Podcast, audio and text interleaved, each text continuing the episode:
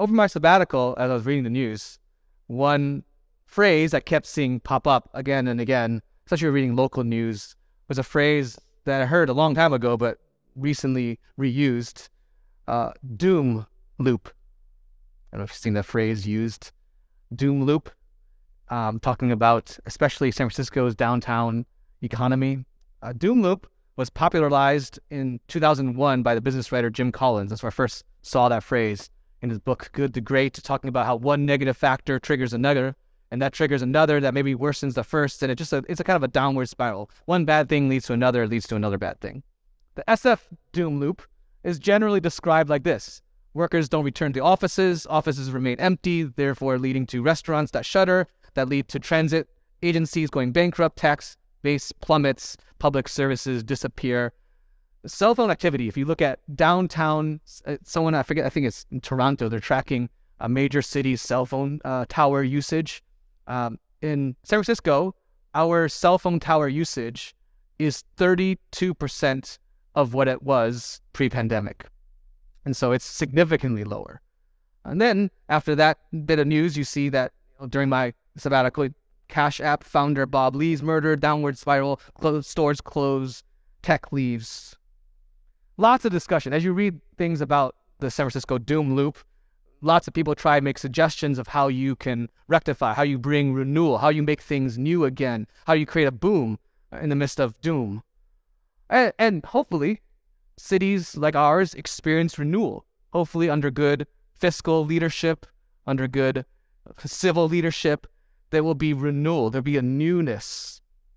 And many cities experience that. If you look at New York or you have friends in New York, you, you can see that they experience similar kinds of challenges, and yet there are things going in place to reverse the doom.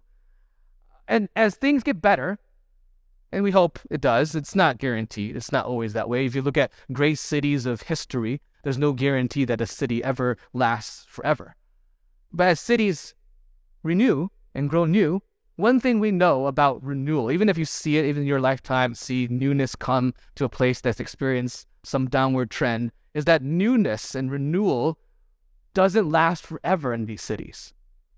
It won't. It doesn't. Scripture tells us from beginning to end that God is in the business of renewal. He's making all things new. He's seeking the renewal of the city He's seeking to renew people to the point where they're called in this passage new creations. God is bringing newness that doesn't just last until the next administration changes. He's about renewing, He's about newness that lasts more than just even our lifetime. It's, it's a newness that will last infinitely for eternity. That's what we're going to look at today this kind of newness. Last week, uh, Chris led us through this motivation in Paul's ministry. He, he's regularly in this letter, Second Corinthians, there's a tension going on here. In fact, that's why the reconciliation message in this text is so important. He's having a bit of tension with the church in Corinth. They're questioning his apostleship. There's some issues going on there. He's supposed to visit them, and he doesn't. He writes them this letter in tears. And it's a challenging thing. And this, he continues this idea, and he's trying to explain his ministry, his heart. And he's using a phrase here in this text uh, that one of his favorites. He uses it again and again. It's in Christ. It's in Christ. It's it's a loaded. It's a very rich idea. It's not just a theory. It's it's a spiritual reality. It changes everything about identities. That's why he can talk about new creations. It it changes who Paul is, how he relates to everything around him. It changes his relationship with the Lord. And I, I want to look at that three results that come from being in Christ. Three new things that come from being in Christ in his ministry. That is not just true of Paul, it's true of us. The first result from being in Christ that's new. In Christ, there is a new perspective. Look at verse 16 again. From now on, therefore, we regard no one according to the flesh. That cheesy phrase I've said, and so apologize, but not really. I like it because you will remember this. Whenever you see a therefore in the Bible, you need to ask what it's there for. And so it's a connective, it's a transitional phrase, and he's building upon what's said before. And so he's therefore, and he's looking back to the train of thought he began in last week in verses 14 to 15. And it's re- anchored in the gospel here that Christ died for sinners, that he was raised to life, that his death covers our sins, it brings us back from our own self obsession, our self righteousness, our self centeredness. Based upon this good news, Paul has a new perspective in Christ. He no longer sees people according to the flesh. His perspective on how he views culture and other people, it's changed. It's new. There's a newness there.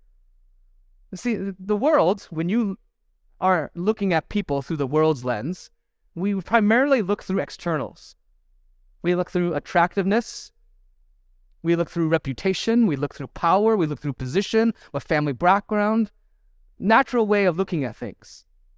We know, even though we know this, even as Christians, this is still hard. Like we know God looks at the heart. We've read scriptures like that, right? He looks at the heart. He looks at character, integrity, motives. He cares less, very little about what's external. Saul was a king chosen with the world's eyes, with the fleshly perspective. David was chosen with God's perspective. Very interesting, right? God chooses the king very differently than the people of God choose a king. I was thinking about that. I was reading through that section of scripture in my sabbatical, and I, I began to see that, that this is exactly the same problem we still have today. And look at how churches, how people, how, I mean, in my own heart, how we look up to certain leaders in the Christian world. This is sadly how churches choose pastors. And we choose pastors based on the externals, we get exactly what we're trying to get at. God looks at the heart, though. How do we look at others? How do we look at San Francisco? Let me, let me just give a very real example of this that you will experience if you just walk around our city. In fact, everyone I tell uh, uh, that you know I live in San Francisco that isn't from San Francisco, there's usually within the first you know, five minutes of conversation a, a, conver- a question or a wonder about the unhoused in our city, right? Or how dirty it is, and how people will comment, "Why would you want to live in a city with an actual San Francisco poop map? I mean, how, why would you want to live there?" And they ask questions about the unhoused if they don't live here. How do we look at the unhoused in our city. When when we look at unhoused people, what what what do we see? Dirt, poverty, and shame. And in part, some of that is real. It's there. It's not something we deny.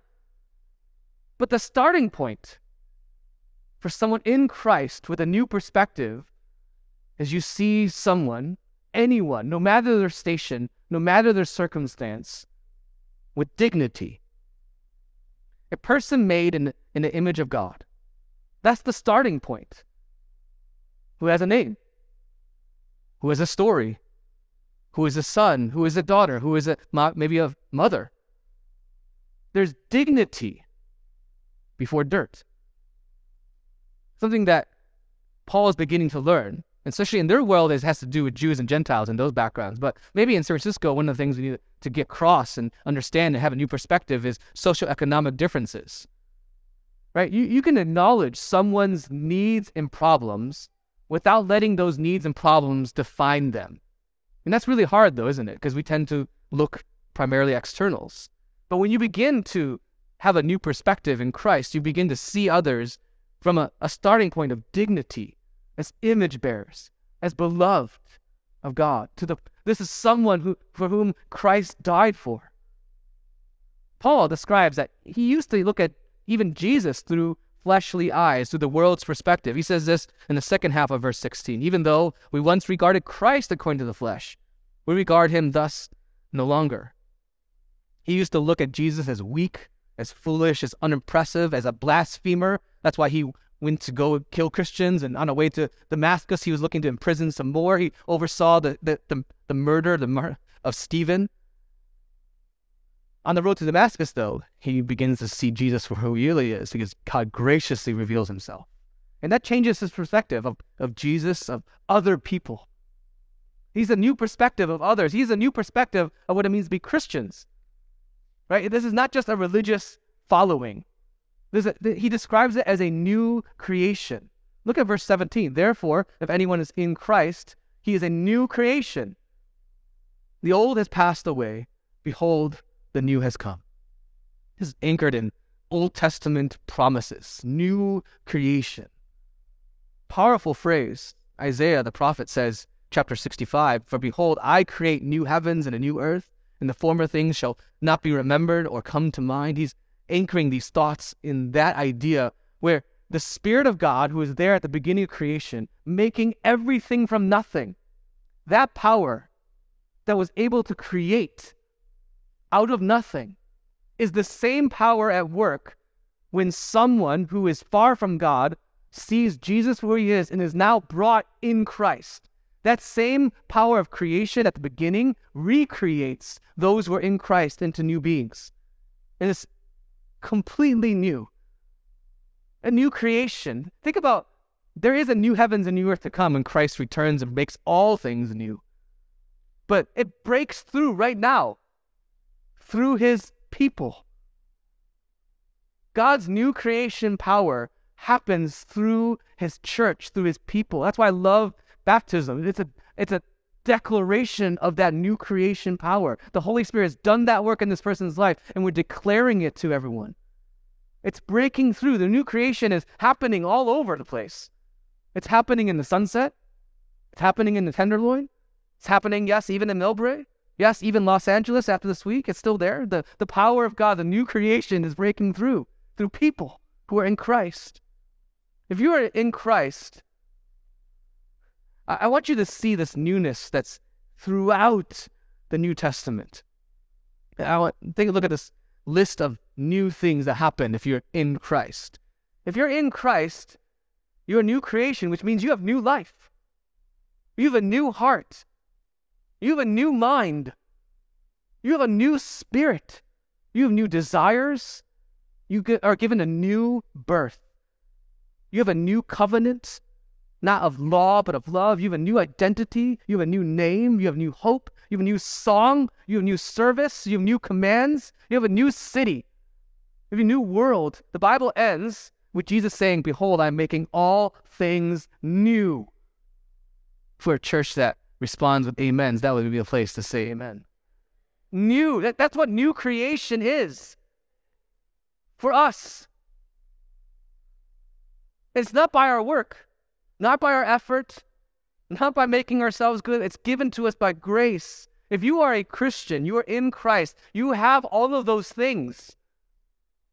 Now, let's be careful. It doesn't mean you're instantly perfect. It doesn't mean there is not an experience of brokenness, pain, trials.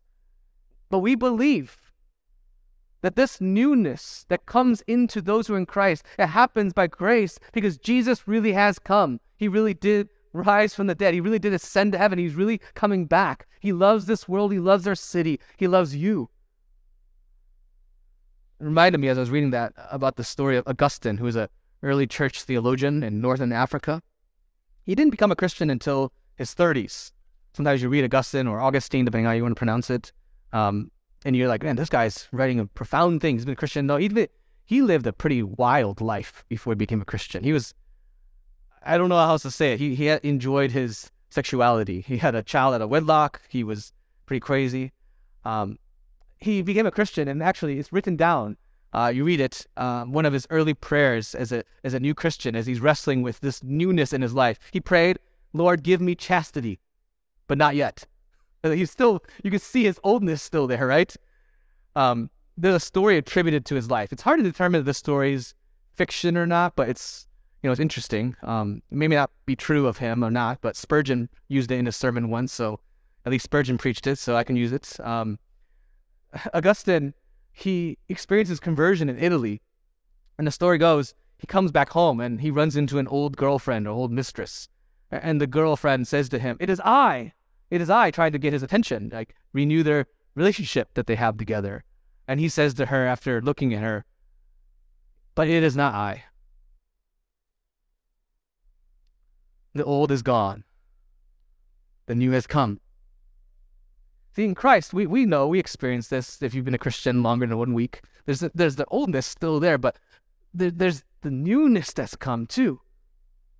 Sometimes the old comes calling, literally. Sometimes it, the old is texting you And you need to sometimes say to it when it asks you, "It is I." No, it's it's not me anymore. It's not the same. There's a newness, and that we experience that in Christ. There's a new perspective. We look at people differently. We look at what it means to be a Christian differently. There's a newness there. Paul describes this newness also with a new new, new relationship with Christ, new relationship with the Lord. Look at verse 18. Not just a new relation, new perspective on other people. It's anchored primarily in this new relationship, a vertical relationship with the Lord. Verse 18. All this, so that that perspective, that newness of how he looks at other people, that newness of how he looks at himself as in Christ and other Christians, this comes from God. The power of all this is for who through Christ reconciled us to himself and gave us the ministry of reconciliation. There's a new relationship with the Lord. That's the power behind all this. That's the foundation. When he talks about reconciliation, it, it's like the reestablishing, it's the restoring of a broken relationship. It could be a marriage, it could be a workplace. He's talking about with the Lord. And think about this the, the greater the relationship, the more important the relationship, the greater the need there is for reconciliation. If I have a broken relationship with the cashier at In-N-Out, right? They, they don't really give, they forget to give me my chopped chilies, right? They they put something in there I don't really want. I mean, I, I want to reconcile so I can get a you know my order correct. But when I leave In-N-Out, I may not even know that person's name. It's really not going to affect me very much unless they spit in my food and I find out later. But you know, I, if I have an irreconciled relationship with the cashier In-N-Out, it doesn't affect my life dramatically. But if I have an irreconciled relationship with my brother, that affects me. If I have a broken relationship with my wife, it affects me. If I have a broken relationship with my children, it affects me deeply. I carry it, I feel it. There's no more important relationship than with our Creator, the one who knows our name, the one who brought us into existence. We were made to be in right relationship with the Lord. We see that. I, love this. Um, my daughter, Malia, is reading through the Bible. And actually, I'm getting a good workout out of this too. One of her favorite things to do is open the Bible to random place, and she tries me. She reads it, and she's like, "Where is it, bot dad?" Like, testing my theological training. I think I get. Uh, good thing I'm like about eighty percent, ninety percent. I can usually get the book and chapter. I can't get the verses quite right, but she's reading through Genesis. Right? Good thing I had lots of seminary training. Um, she's testing me. But we're, we're doing that now, and she's reading through Genesis. She, it's amazing. Actually, this past week, she brought her Bible. She goes to a Catholic school, so it's not as, you know, ama- weird to bring, I guess, the Bible to, to school, but she brought her Bible to school, and she was, like, reading through Genesis. And she's talking about, like, she's, she's learning this relationship she has with God as she's looking at the creation of Adam and Eve. Right? We were made to be in right relationship with the Lord. But our, our sin, she came to chapter three, she saw this. Our sin, our self centeredness, our desire to be in the place of God breaks that. And now we have this unresolved tension. We were made to know God, live for God, love God. And yet we, we have a tension that exists. One that you have some you ever experience one small thing off in your life and then it kind of ripples through many things in your life but think about the tension you you have with your creator how it affects everything and a little bit of that experience during my sabbatical one of my goals was to run a lot because i'm training for another marathon but god basically said to me like i need to rest my body too because my first train time i ran a marathon i didn't experience many injuries or none thankfully but this time in the last two months, I've had so many injuries. I my knee swelled up, like where I could like push on it, it was squishy. That was interesting. And then like three weeks ago, after a great run and a great week, I wake up and like, something's really wrong with my back. And I'm like, I'm stubborn, so I just ignore it. I go four days, I can't really sleep. I'm like, ah, I'm fine. I'm like freaking out. I need to go see a chiropractor. I call Roger, but he's not there. And, you know, I got to go find some random person I don't know. I'm like, I don't want to see a chiropractor. I don't know if this is like it's gonna help me or not. But like, he's like, he touches my back. He's like, your pelvic bone's like off, like significantly. Like, and your muscles are like all trying to like, like pull at it. I'm like, that's why my back hurts. Yeah, one small thing. I think it's like an inch or so off, and it caused my everything in my back to like move. You have something off with your Lord. Everything is gonna constrict and move to make try and that's why all of us have expressions of it differently but we have feel that that tension that pain that brokenness and it comes from being wrong with our lord yet the good news is in this passage over and over again declares there's good news that this tension with our lord can be resolved and it actually comes from his initiative it's not coming from him just ignoring it though you know how sometimes if we're trying to get, I mean, if it's not really that big of a deal, sometimes we just kind of move on, right? But God can't just move on from this because He's perfectly holy and just. He doesn't just ignore our rebellion, our sin. He initiates, though. He makes things right. He deals with the disconnect with us. And that's amazing. Consider how hard it is for people who who are at ends to reconcile today. Sometimes it even takes a third party person, a counselor, a mediator, in the case of God, He's the wronged one, He's the offended one, and yet He initiates. Look at verse 19 and 21. Look at all the God as the subject, as the initiator of this reconciliation. That is, in Christ, God was reconciling the world to Himself, not counting their trespasses against them and entrusting to us the message of reconciliation. For our sake, He made Him to be sin who knew no sin, so that in him we might become the righteousness of God. The cross is how reconciliation happens. Jesus knew no sin. He knew no sin. He lived a perfect life. He didn't rebel against God. He, he perfectly loved God, loved neighbor. He kept the covenant and law perfectly. He did everything that was right. He had perfect obedience. And he sent this perfect person to become sin. He took it meant in this language, he became the sin offering. From the Old Testament, where there's a sacrificial system where this perfect, spotless lamb can stand in the place of his people. It's on the Day of Atonement, right? And that's how got, people become one with God again. That's what atonement means to become one again, at one with God, to be reconciled. He bears the full justice of the world's sin, even though he had no sin all the shame, all the curse, all the judgment, all the death. That's why the Holy Week looks the way it does. He bears the sins of the world in our place as our substitute. God sends his son to be a sin offering. And so he represents us. He also is our substitute. You begin to see this if you're familiar with the prophet Isaiah, how this plays out, how God was promising this. Chapter 53, which we often read around Good Friday. Surely he has borne our grief and carried our sorrows. Yet we esteemed him stricken, smitten by God, and afflicted. But he was pierced for our transgressions, he was crushed for our iniquities. Upon him was the chastisement that brought us peace, and with his wounds we are healed. God reconciles the world. This is a new relationship, a vertical relationship restored with God because he deals with our sin. But the good news, the the gospel that's declared here doesn't just stop at Jesus dying on our sin. That's how we reconcile. There's more than just that. That's why I love, and if you've been in our church long enough, you know uh, Second Corinthians 5.21 is one of my favorite verses. I come to it again and again and again. Look at the second half, and we sometimes miss the second half of verse 21. So that in him we might become the righteousness of God. Far too often, I think, when we hear the gospel, it's a half gospel, it's a truncated gospel. Most people hear that Jesus died for the forgiveness of sins. But what most people hear when they hear that is when he dies for the forgiveness of sins, you get a blank slate. You get a second chance for you to try all over again. But those of us who've ever had that experience of trying again, no, we fail again and again and again. It's infinitely because we on our own, our own broken hearts, can't make that right. But here's the good news it's, it's not just that he died for our sins, that's great. It's amazing, but it's full, it's complete. The second half of it is we also get his righteousness. He doesn't just give us a blank slate, he gives us credit of full obedience, full goodness, full righteousness.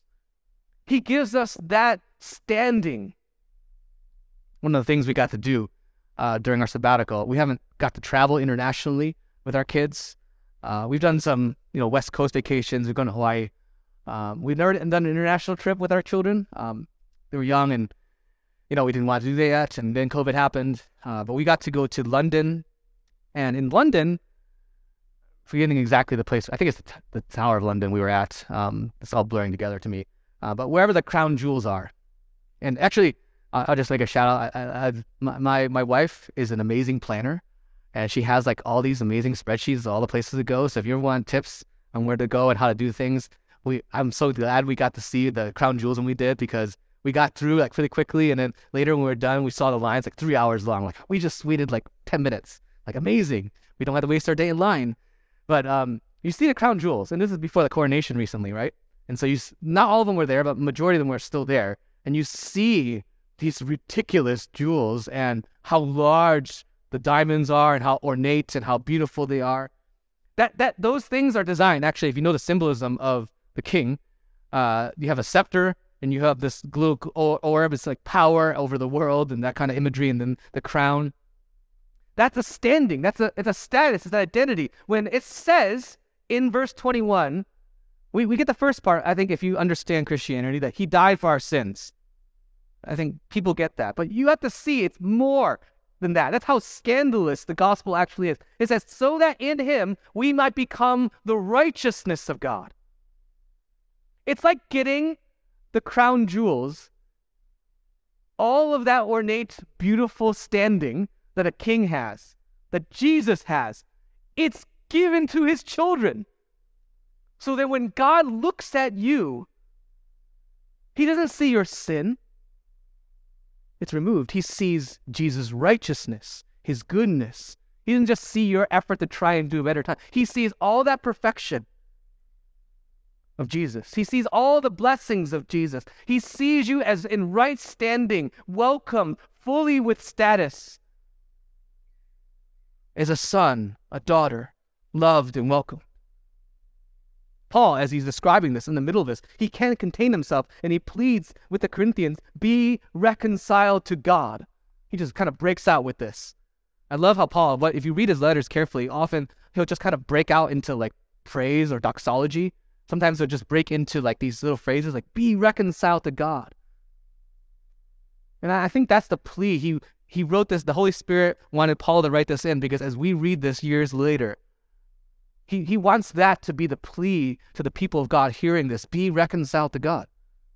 And that's the same plea I will make on behalf of this scripture and be the mouthpiece of God to you. We need to be reconciled. You need to be reconciled to God. Some of you are here and you're not yet followers of Jesus, and you're here because your mom dragged you to church. I'm thankful that you're here today, even if you're just giving me a little bit of attention to hear God, and I hope you hear God today. You love your mom enough to come to church. It's awesome. But here, uh, maybe God wants you to hear this, right? If you're not yet right with God through His Son, I, I'm willing to guess you could describe some tension you know that exists in your life. It's different for every single person, but trace that tension. Does it does it trace back? Just like my my little little bit of offness with my back causes everything my body to kind of constrict. Is that tension, if you trace it back far enough, trace you back to the irreconciled relationship you have with the one who made you? That longing you feel. Maybe it's a way to draw you to hear this. Be reconciled to the God who initiates his love towards you in the giving of Jesus.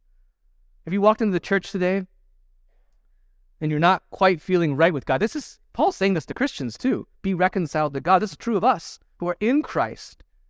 I think some of us begin to like function in, in bad theology in our life. We believe like Jesus died for our sins, and then we believe we kind of get into heaven by our works.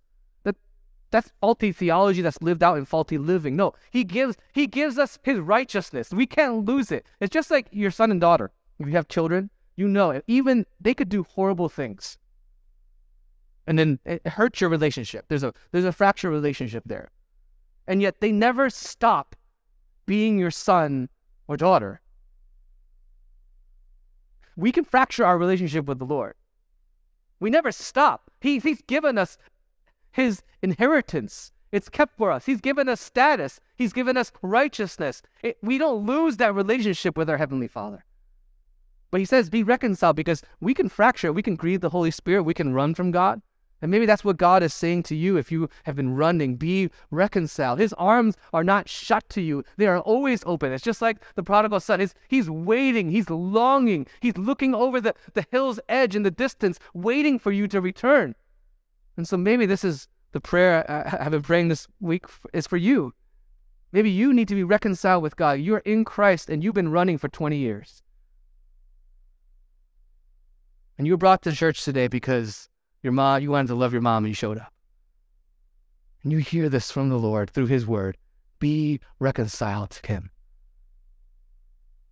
There's a last new aspect that we need to look at. Not just a new perspective, not just a new relationship with the Lord, it, it gives us a new ministry. Kind of look at the same verses in a different way. Look at verse 20 again. Therefore, we are ambassadors. That's the main idea here. That's the imagery for Christ, making God making his appeal through us. Look at verses 18 and 19 again through this lens. All this is from God, who through Christ reconciled to us to himself and gave us the ministry of reconciliation. That is, in Christ, God was reconciling the world to himself, not counting the trespasses against them, and entrusting to us the message of reconciliation. So those who are in Christ, who have been reconciled to God, it's, it's automatic. We're given a new ministry. Everyone who is in Christ, everyone who is a follower of Jesus, has a ministry. And that ministry is a ministry of reconciliation, of declaring and working towards helping people be right with God. And that's expressed not only in words, it's also expressed, often is expressed in us extending reconciliation where it's hard in our lives. Think about Paul. He could rightly, we wouldn't fault him if he never went to talk to the Corinthians again. That relationship was pretty bad. And yet he's initiating with these people who are rejecting him, trying to be reconciled to them. He's living this ministry out. So we all have this new ministry. Now, receiving reconciliation means we're given this ministry of reconciliation, God's mission. And he's making his appeal through us. Think about the, the idea of an ambassador in in the, in a political geopolitical world, ambassadors represent one country living in another country. Usually, they may be living in and around an embassy that represents you know a little bit of a country in another land. It has you know not the same laws as the land it's in, but the country where its origin. And if you're an ambassador, you're representing another country. And he's saying we are ambassadors for Christ. God making his appeal before us and through us. That means if we're ambassadors, this place isn't our home. When you're in Christ, you have an eternal home. You know where you're going. You know what you have forever. And that's our home. And we represent those kingdom values. So the kingdom of God that's defined by the fruit of the Spirit, that's defined by God's character, all of that, all the laws of God, the love of God, all of that is what we are to represent in this place, which is not ultimately our home. We witness to him and his kingdom, his values. And that's that's amazing. If you think about if you got a chance to represent the United States as an ambassador, maybe at a political level, maybe just as an athlete, you know, and some people who play on behalf of a country, that's an incredible joy and privilege to represent a country to go to a place on behalf of someone else. How much more the King of the universe, the maker of all things, who chose all his children who are in Christ to be ambassadors. He's making his appeal about his kingdom and who he is in San Francisco, in the Sunset neighborhood, through us. That's where the kingdom of God breaks through, through you and me. The world needs peace. You know how he shows it to this place? Through you and me who are in Christ. This world does need comfort. You know how he brings about his comfort? One of the main means by which he brings comfort to this place is through you and me. He, the world needs to see there is a possibility to mend what seemingly is unmendable. When we begin to humble ourselves and reconcile, and it begins to show this God who wants to reconcile. Because we have this vertical relationship with the Lord restored and, and given to us by grace by his son Jesus, we now extend that horizontally with those around us. There's layers to this. I want to kind of apply this a little bit uh, to us. Let's start, you know, from the inside out. This this should happen in the church. Sadly, if you ask people who don't go to church anymore and they used to go to church, often one of the main reasons they don't go to church is other people, right? Um, I've heard other people describe, you know, as pastors and ministers, um, you know, some some version of this, but they say something like, you know, I would love the church except for the people, because once you actually stay in the church for long, if, if you stay in the church long enough, and, and you actually try and be present and vulnerable and you open yourself to other people in the church, you're gonna get hurt. It's just going to happen. In fact, if you never get hurt in church, you probably were never in church. Because once you get deep enough with people, there's going to be some misunderstanding, some hurt, because our old self still kind of creeps in at times. This happens in the church. At Corinth, they had really bad relationship. Uh, they're accusing of Paul things. They have controversies. They have incredible sin existing in their midst. They have tough time, and he's seeking their reconciliation. And so here's my call to you. Maybe the be reconciled to God, the part that maybe some of us need to hear is yes, you you have dealt with God, but that that part that needs to flow from that is reconcile with other brothers and sisters in the church. I, I got together with some pastors uh, in Houston. Was it two weeks ago? Um, they're pastors of Chinese heritage churches, churches that were started by Chinese immigrants usually, and now we're trying to navigate the next season of what that looks like as you know, immigration things change and generations change, and all of us had share stories where, um, you know, there's things that are that are great in church and things that are hard, and often I, the same thing happens in all the story. It's always the broken relationships that are hardest. And maybe what we need to see and hear and experience in our church when we hear be reconciled to God is there's some relationship that exists in our church community where now you just come to church and you don't look them in the eye, you just try and avoid them as much as possible. Like you actually change services so you don't have to run into that person. You just walk right on by them. And maybe the, the reconciliation needs to happen in our church. I mean, there's going to be messiness if we're authentic in our community. But here's what happens. This is sadly true of many churches and many Christians they don't want that. And so what they do is they just move from one place to the next because they experience the smallest bit of, you know, discomfort or even not even pain and hurt yet, but they just move to the next church, the next small groups, the next place. They never go deep enough.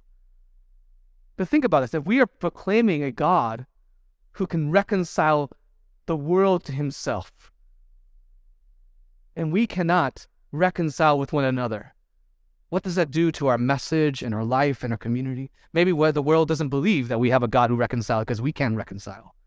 So our be reconciled to God maybe needs to be expressed with one another. It also needs to extend to the world, the city. We we're announcing there's reconciliation possible. Think about San Francisco, how divided it is. The race, economics, opportunity. Like think about all the division that exists we have a chance as ambassadors to show this city what the kingdom of God looks like. this is my prayer. This is one of the things I was praying for over my sabbatical. Something I've been sharing with our leaders for a while now. My hope, my desire as God works on us and as we draw near to Jesus, that's what I want most. But I pray that God would do something that we could only explain by his work in our midst. Because I would love to see us grow in such a way that we become weird.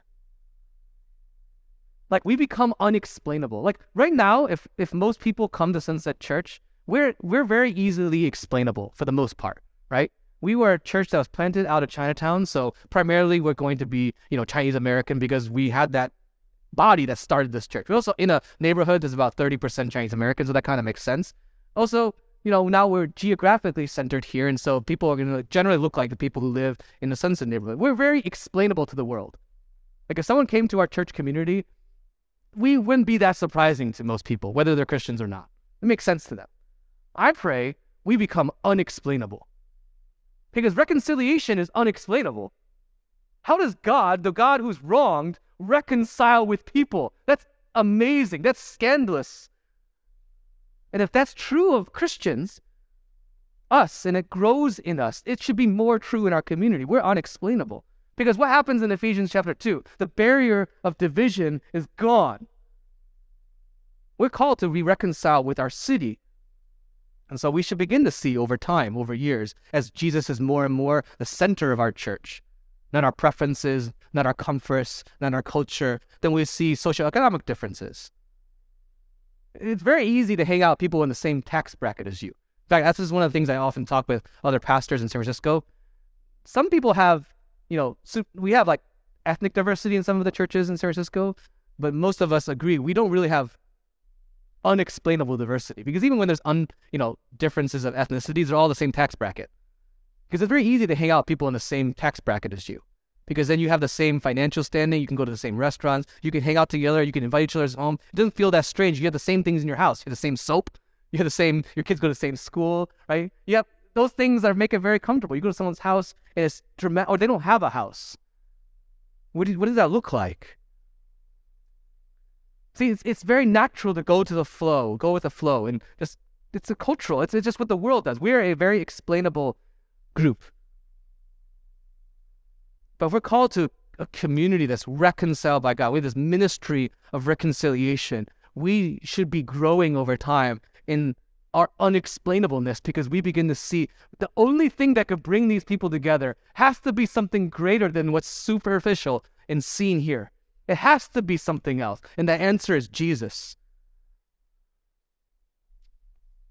We're looking, as I look at the news this time in sabbatical, San Francisco, this doom loop, people talking about brokenness all over. That exists.